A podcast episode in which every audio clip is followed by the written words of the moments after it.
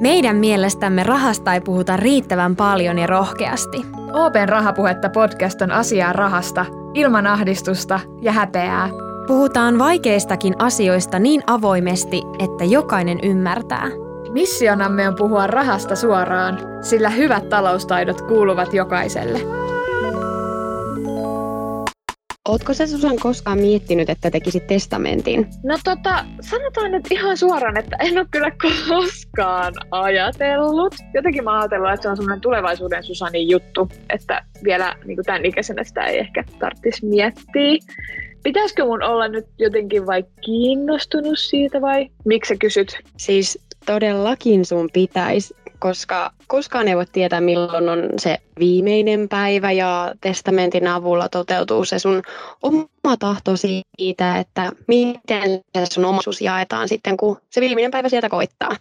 Kuulostaa kauhean jotenkin niin kuin radikaalilta, että ei tiedä koskaan se viimeinen päivä, mutta toihan on ihan totta. Eihän sitä niin kuin ikinä tiedä, että kerranhan me tässä eletään ja pitäisi niin kuin päivä kerrallaan just elää ja niin kuin huolehtia itsestään ja kaikista tämmöisistä asioista, mutta sitä ei niin kuin tule joka päivä ajatelleeksi. Et mä oon jotenkin ajatellut, että näitäkin tehdään vasta sitten, kun on vanhempia. Näistä asioista ei tarvitsisi vielä ainakaan tietää yhtään mitään. Näin mäkin joskus itse asiassa ajattelin, mutta se ei todellakaan ole niin. Testamenttia pystyy muokkaamaan oman elämän varrella ja, ja sitä itse asiassa kannattaakin muokata ajan saatossa, jos siihen tulee jotakin muutoksia, joita elämässä varmasti tuleekin. Mutta miten se testamentti tehdään ja kenelle sen oman omaisuuden voi testamentata. Siitä meille kertoo tänään lisää lakimies Anna Heikkilä. Oikein paljon tervetuloa vieraksi meidän podcastiin. Kiitos paljon. Tervetuloa täältä minunkin puolelta. Tota, pitäisikö nyt ihan tähän alkuun avata, että ketkä kaikki tätä testamenttia nyt sit voi oikein tehdä? Et onko se oikeasti järkevää tehdä jo näin nuorena, tälleen pari kolmekymppisenä vai niin kuin, mikä homma on? No käytännössähän laki säätelee niin, että testamentin voi tehdä niin kuin täysi-ikäinen henkilö, eli 18-vuotias. Täytyy olla oikeustoimikelpoinen, eli ymmärtää sen testamentin tekemisen merkitys. Ja sitten tietysti laissa säädetään myös siitä, että alaikäinenkin, jos on tai on ollut naimisissa, niin saa tehdä testamentin. Ja sitten tämmöinen 15-vuotias tai 15 vuotta täyttänyt saa myös tehdä testamentin niistä varoistaan, jotka on omalla työllään ansainnut. Mutta käytännössä lähtökohta tosiaan on se, että täysi-ikäinen täytyy olla, että testamentin voi tehdä. Onko se sitten järkeä tehdä näin nuorena? Onko, niin kun, onko tässä itua vai pitäisikö sitten katsoa vähän pidemmälle? Et minkä ikäisenä semmoista kannattaisi alkaa miettimään? No tietysti niin kun jokainen varmaan on kiinnostunut siitä, että minne se oma omaisuus, olkoon sitä nyt paljon tai vähän, niin minne se menee, kun kuolee. Eli kun testamentilla tosiaan siihen voi vaikuttaa, että miten se minun omaisuuteni jakautuu kuoleman jälkeen. Niin käytännössä, jos vähänkään, vähänkään kiinnostaa se, että miten haluaisi, kenelle haluaisi sen oman omaisuutensa menevän, niin silloin kannattaa jo testamentti tehdä. Et jos testamenttia ei ole tehty, niin silloin kyllä laki pitää huolen siitä, että miten se perintö sitten jakautuu. Eli tuo perintökaari on se, joka säätelee sitten siitä, että kenelle se omaisuus menee, jos et ole testamentilla muuta määrännyt. Eli miten se niin sit käytännössä menee? Mikä on perintökaari? Perintökaari on laki, joka säätelee just tätä perimystä, että miten, miten ketkä ovat sinun perillisiäsi. Okei, ja sitten ne päät, sit niinku joku muu päättää sun puolesta vähän niin kuin jos sulla ei ole testamenttia, että mihin ne sitten menee. Kyllä, ne menee laki, perillisille. Kyllä, laki sitten Joo. säätelee sen, että ketkä ovat ne sinun lakimääräiset perilliset ja ketkä saavat sitä sinun, sinulta jäänyttä omaisuutta. Juuri näin. Miten tällainen testamentti sitten tehdään? Voinko mä tehdä sen ihan itse vai, vai tekeekö joku muu sen mun puolesta vai mi- miten se kannattaa tehdä? No tietysti testamentin voi tehdä myös itse, mutta tosiaan tärkeää muistaa se, että testamentille on laissa säädetty tiukat muotomääräykset, jotta se voitaisiin katsoa päteväksi. Eli vähimmäismääräyksiä on, että se täytyy olla kirjallinen ja testamentin tekijä allekirjoittama ja kahden esteettömän todistajan oikeaksi todistama. Ja tosiaan sitten suositellaan asiantuntijan käyttämistä jo senkin takia, että jos itse, itse tota alkaa sitä tekemään, niin, niin ei välttämättä ymmärrä sitten näiden muotomääräysten tärkeyttä tai sitten ei ymmärrä niitä termejä, mitä käyttää ja silloin tulee tehtyä niin kuin virheellinen testamentti. Et asiantuntija osaa kuitenkin aina, aina katsoa, että se tulee tehtyä niin kuin laissa säädetyllä tavalla ja osaa ottaa kantaa sitten siihen sisältöön ja mahdollisiin niin kuin tämmöisiin veronäkökohtiin ynnä muihin, että se olisi niin kuin mahdollisimman järkevä, järkevä se testamentti. Entä mitkä olisi sellaisia asioita, jotka kannattaisi sitten miettiä etukäteen, kun on tekemässä sitä testamenttia? No jos lähtee miettimään vaikka siitä, että, että kenelle haluaisin, että minun omaisuuteni jäisi, eli ne testamentin saajat, kenelle haluan omaisuutta määrätä. Sitten voi miettiä vaikka semmoista, että että mitä omaisuutta minulla on, että haluanko määrätä jotakin tiettyä omaisuutta tietylle saajalle. Voi olla esimerkiksi tämmöistä, että joku suvussa kulkenut kesämökki menee tietylle henkilölle tai haluan oman asunto-osakkeeni tälle tietylle henkilölle. Tämmöisiä määräyksiä voi niin omaisuuden suhteen miettiä valmiiksi. Sitten voi miettiä semmoista, että millaisella oikeudella haluaa sen testamentin tehdä tai, tai millaisen oikeuden tahtoo sille testamentin saajalle antaa, että testamenttaako omaisuutta hallintaoikeudella vai omistusoikeudella. Että niissäkin on, on suuret erot. Mitä eroa niillä on? No käytännössä niin kuin, no karkeasti, niin kuin, että omistusoikeus omaisuuteen niin tuo sille testamentin saajalle niin kuin täyden omistajan vallan, eli pystyy sen omistajan tavoin käyttämään sitä omaisuutta. Kun sitten taas jos määrätään hallintaoikeudella jotakin, niin käytännössä tämmöinen hallintaoikeuden saaja saa käyttää sitä omaisuutta, niin kun, jos puhutaan vaikka, että se on saanut hallintaoikeudella kesämökin, niin sitä kesämökkiä saa käyttää, mutta sitä ei esimerkiksi pysty omistajan tavoin myymään, eli, eli ei, pysty, ei saa niitä omistajan oikeuksia, vaan saa tämmöisen käyttö- ja hallintaoikeuden.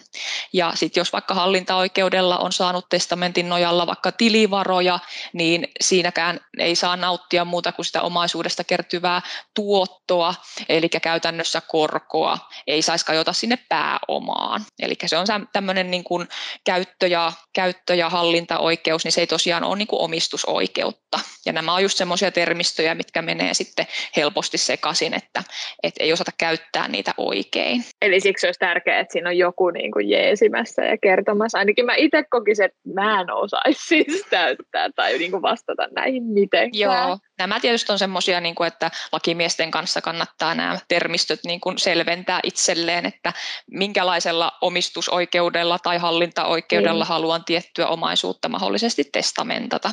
Että niissä tosiaan on sitten eroja ja ne on sitten tosi harmillisia, että jos on nyt itse tehnyt sen testamentin ja tarkoittanut vaikka, että omistusoikeudella kaikki saa mennä, mennä jollekin, kenelle on määrännyt sen menemään ja sitten onkin kirjannut, että se on hallintaoikeutta, se muuttuu se merkitys ihan täysin. Ja jos se on sitten testamentin tekijä on kuollut ja testamenttia aletaan sitten katsomaan, että mitä sinne on kirjattu, niin sitä kun ei voi enää sitten siinä kohtaa vaihtaa eikä mm. muuttaa, että se virhe on sitten tapahtunut jo, niin nämä on semmoisia yleisiä, missä, missä mennään metsään. Kenelle oman omaisuuden sitten voi testamentata? Voinko ää, testamentata mun omaisuuden esimerkiksi kodittomille kissoille? Joo, eli käytännössähän testamentin voi tehdä ihan kenelle vaan, ja itsekin tykkään käyttää tätä kissayhdistys rytä hyvänä esimerkkinä, vaikka en varsinainen kissaihminen olekaan, mutta tosiaan voi tehdä vaikka kissayhdistys rylle sen oman testamenttinsa että ainoastaan sitä, mikä niin kuin rajoituksena siinä tulee, kun se testamentti aletaan tota niin, laittamaan sitten täytäntöön aikanaan, niin voi olla sitten rajoituksia siinä kohtaa, jos perittävä on ollut avioliitossa ja on ollut avio-oikeus, eli siellä elojääneellä puolisolla, aviopuolisolla on tämmöinen avio-oikeus, mahdollinen, mahdollinen oikeus saada tämmöistä tasinkoa sieltä kuolinpesän varoista. Ja siinä tosiaan tämä avio-oikeus, kun toteutetaan aina ensin, eli leski ottaa sieltä niin sanotusti omansa ensin, niin se jo rajoittaa sitä, että se kissayhdys ry ei välttämättä saa sitten kaikkea omaisuutta, mitä sieltä perittävältä on jäänyt, vaan siellä tosiaan ensin toteutetaan se elojääneen puolison oikeus. Sitten toinen asia on, jos perittävältä on jäänyt rintaperillisiä, eli niitä omia lapsia, niin on tämmöinen rintaperillisen lakiosaoikeus, eli jos olet tehnyt testamentin sille kissayhdistys rylle ja, ja tota, se loukkaa sitten tätä lasten perintöoikeutta, niin lapsilla on oikeus vaatia silloin lakiosansa. Ja ne lakiosat sieltä suoritetaan ensin päältä ennen kuin se kissayhdistys ry saa sitten sen loppuosan niin tosiaan ne on ne rajoitukset, että, että voit tehdä testamentin käytännössä miten haluat, mutta siellä sitten rajoituksena tulee näitä mahdollisen aviopuolison oikeuksia ja sitten näitä rintaperillisten oikeuksia. Pystytkö vielä avaamaan, että mitä tarkoittaa rintaperillinen sekä lakiosa? Mitkä Joo. nämä on kaksi semmoista ainakin itselle vierasta sanaa? Kyllä, eli rintaperillisellä tarkoitetaan, tarkoitetaan sitä omaa lasta. Ja tosiaan, jos on semmoinen tilanne vaikka, että se oma lapsi on kuollut, mutta hänellä on omia lapsia, eli sinun lapsen lapsia, niin ne on myös rintaperillisiä. Okei, niin että se siirtyy sitten siitä Kyllä. sinne ja siitä eteenpäin. Okei. Entä mikä sitten on lakiosa? Sä mainitsit siitäkin tuossa. Joo, lakiosa on tämmöinen niin kuin nimenomaan rintaperillisen eli lapsen tällainen turvattu osa. Eli lapsella on aina oikeus saada lakiosa, joka on puolet perintöosasta, minkä hän sitten normaalitilanteessa saisi. Eli jos nyt on esimerkki vaikka, että on tehty se testamentti, että kaikki perittävän omaisuus määrätään sinne kissayhdistys rylle ja lapset olisi sitten jäämässä nuolemaan näppejään siinä kohtaa, niin silloin on aina lapsella oikeus vaatia se lakiosansa, eli hän voi saada silloin sen puolet perintöosastaan. Se on niin kuin vähimmäisosa sitten, mikä lapselle jää, jos testamentti on tehty jonkun muu hyväksi.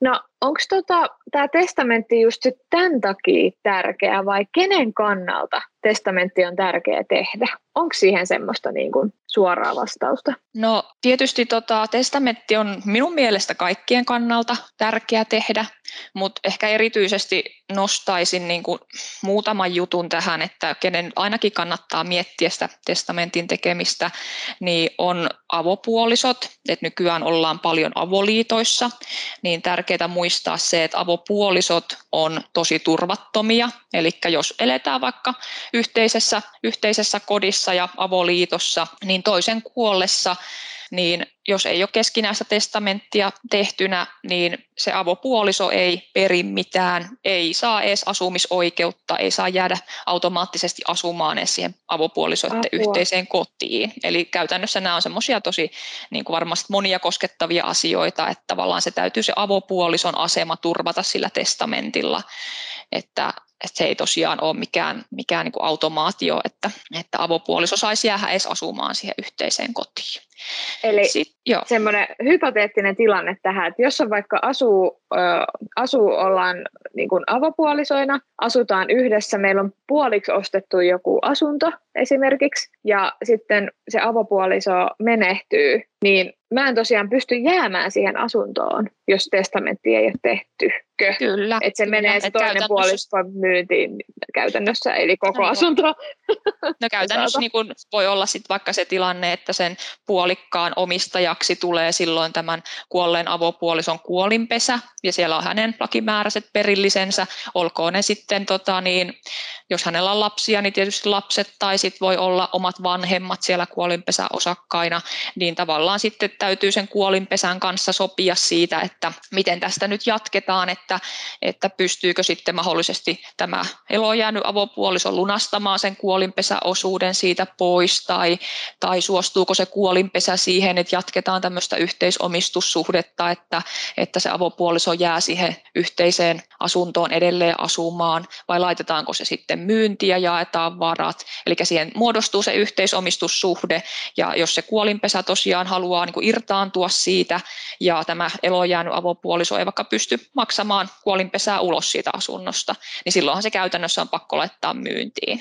Eli sen takia tuo testamentti on tosi tärkeä, että se vaan niin selkeyttää Kyllä. tässäkin tilanteessa hirveän Kyllä. paljon, että on vaan niin paljon helpompaa sitten. Kyllä, eli hoitaa. käytännössä täy- täytyy huolehtia siitä, että se keskinäinen testamentti on avopuolisoillakin tehty edes sen osalta, että jätetään se asumisoikeus sille avopuolisolle tai sitten miettiä ihan omistusoikeutta, että kumpi tahansa tahansa siitä nyt sitten eloon jää, niin saa pitää sitten omistusoikeudella sen yhteisen kodin.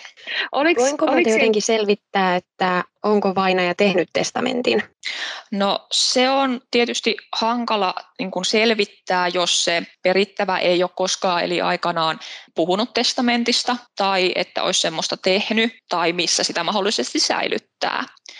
Eli käytännössä sitten tosiaan pankeissahan on sitten tallelokeroita tai asiakirjasäilytyksiä, josta usein sitten selviää, että testamentti on siellä säilytyksessä, mutta sitten on myös mahdollista etsiä sitä testamentteja ihan perittävän kotoa, etsiä tärkeiden asiakirjojen joukosta, mutta ei ole mitään semmoista yksittäistä paikkaa, mistä voisi sanoa, että, että tota, tai saa, saada tietoa siitä, että onko, onko hän tehnyt testamenttia vai ei. Ää, tuli muuten mieleen tuosta, että jos on lapsia, niin kannattaako se testamentti tehdä heti heille? Et ilmeisesti sen voi tehdä alaikäiselle, niin kuin tuossa mainitsit aikaisemmin. Joo, eli tosiaan jos, jos on niitä omia lapsia, niin silloinkin se testamentin teko on minusta ihan perusteltua, koska tosiaan siinä pystyy sitten testamentissa ää, esimerkiksi määräämään siitä, että kun se omaisuus sitten periytyy niille lapsille, niin niiden lasten aviopuolisoilla, nykyisillä tai tulevilla, ei olekaan avio-oikeutta siihen minulta perittyyn omaisuuteen.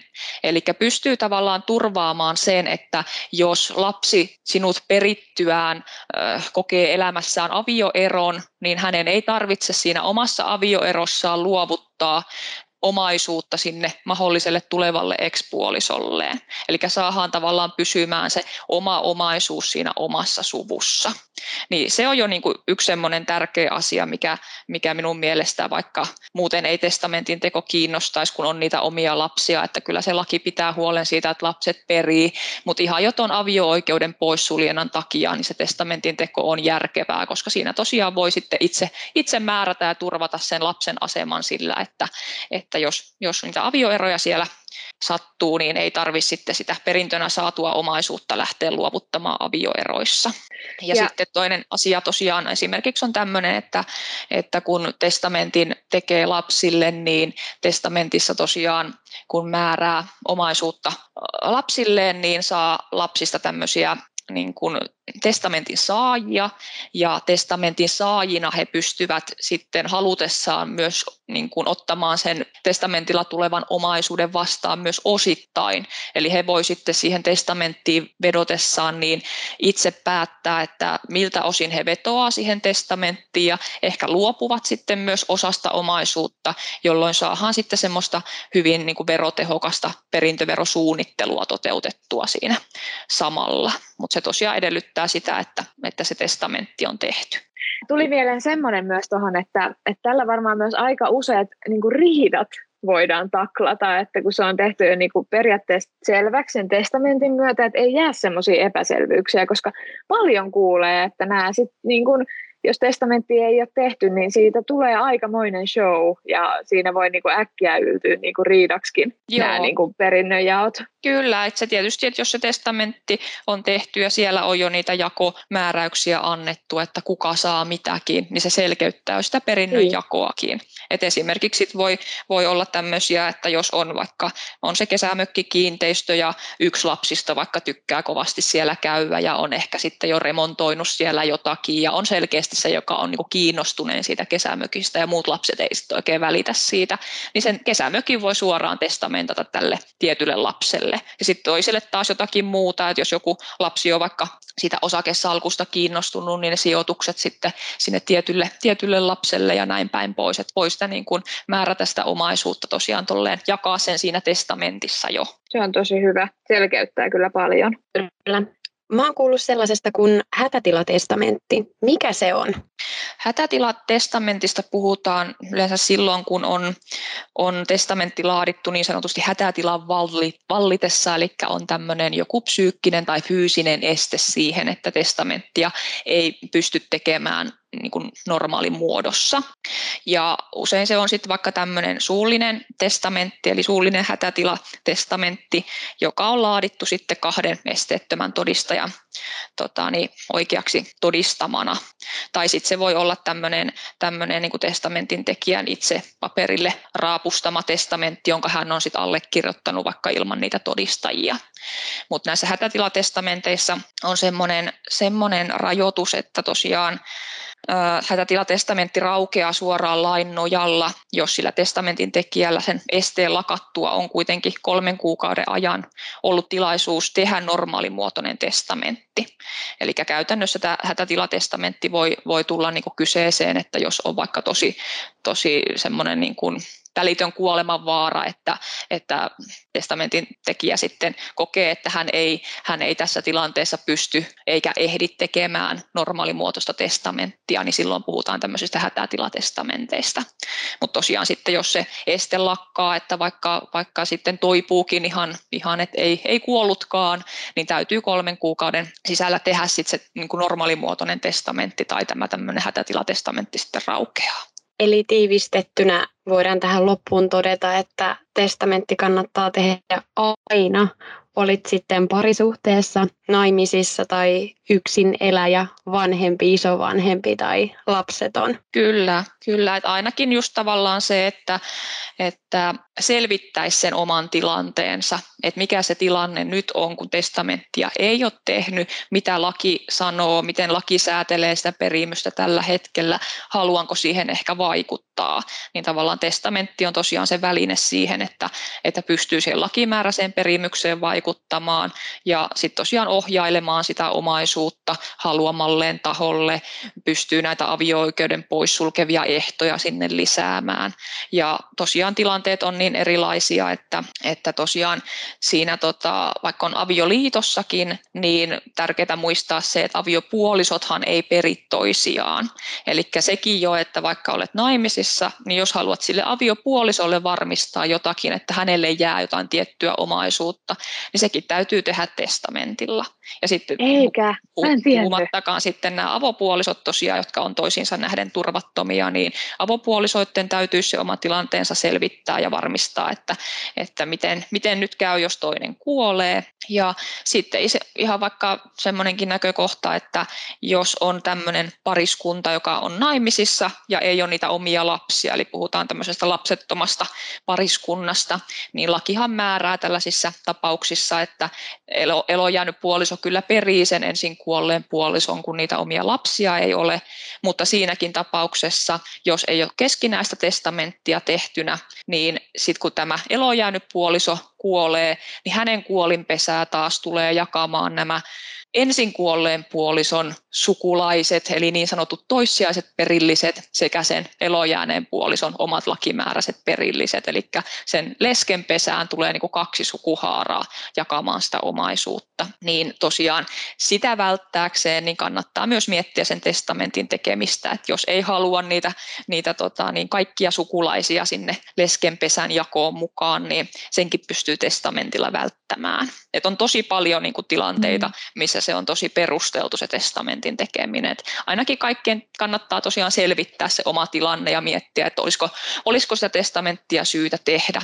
Ja sitten jos kokee, että ei ole, en näe siihen mitään syytä, enkä ole kiinnostunut perintöverosuunnittelusta enkä tämmöisestä, niin se on sitten ihan ok olla tekemättä mitään ja heittäytyä sitten sen lain vietäväksi sanotaan näin, että tämän keskustelun pohjalta ainakin itsellä tuli semmoinen, että voisi sitä ainakin harkita, että en ole ikinä, mä en ole siis tiennyt näitä asioita itse koskaan. Ja jotenkin ää, mulla on nyt useammassa keskustelussa tullut tämä testamentti ää, ilmi. Mulla on ystävät alkanut puhumaan siitä ja sen myötä me myös Emiliankin alettiin puhumaan tästä, että hei, että voitaisiin tehdä jakso. Et kyllä se, siis se on tosi tärkeä juttu ja se on niin kuin sen sun lähimmäisen talouden turvaamisen ja asioiden niin kuin selkeyttämisen kannalta hirmuisen tärkeä asia, jota ei tule ajatelleeksi vielä tämän ikäisenä. Joten kyllä, kyllä sanotaan näin, että itse ainakin niin kuin nyt tämä herätti tosi paljon. No se varmasti olikin tärkeää just, että herätellä niitä ajatuksia, että miksipä ei tekisi testamenttia. Sanotaan näin, että me ihan hirveästi näistä ei niin kuin puhuta mun mielestä vielä niin kuin vaikka meidänkin ikäisille. Eihän, mä en ole ikinä puhunut testamentista, joten tämä tuli kyllä tosi tarpeeseen. Ihanaa, että hei pääsit juttelemaan Anna meidän kanssa tärkeästä aiheesta. Kiitos, kiva kun sain tulla. Iso, iso kiitos Anna, että pääsit vierailemaan ja keskustelemaan meidän kanssa tänne podcast-studioon. Hei, vielä ihan nopea kysymys loppuun. Jos mä haluan nyt, kun vähän innostuin tästä testamentista, niin miten, varaanko mä nyt ajan pankista, että saan tehtyä sen testamentin vai mikä on nyt se ensimmäinen steppi? No kannattaa olla vaikka tosiaan yhteydessä siihen omaan pankkiin. Tietysti jos oma pankki tarjoaa lakipalveluita, tarkistaa se, että pankeissa laaditaan testamentteja ja sitten tietysti ihan yleisestikin lakimiehet, asianajotoimistot, niin mielellään varmaan tekevät. Mutta tosiaan Hyvä. suosittelen sitä, että on, on se niin kuin asiantuntija, joka tota, ot, osaa ottaa huomioon sitten ne kaikki näkökohdat ja myös verotukset ja muut, että saa sen kokonaisvaltaisen paketin siihen ja kaiken mahdollisen käytettävissä olevan tiedon sen oman testamentti tota, niin, asiakirjan laatimiseksi. Ja avaa ne termit, mitä me tuossa aikaisemmin puhutaan, mitä mä en edes muista. Kyllä, kyllä, just se, että tavallaan niin kuin, että kun tekee, tekee testamenttia, niin vaikka sen pystyy tekemään itse, niin se on kuitenkin vaarallinen tie lähteä katsomaan sieltä netistä niitä valmiita mallipohjia, jos ei ymmärrä niiden termien merkitystä. Tai katsoa, että minkälaisen se naapuri teki ja me tehdään samanlainen kuin naapuri, niin ei todennäköisesti tule hyvä. Joo, toi oli hyvä vinkki. Ei samanlaista kuin naapurilla.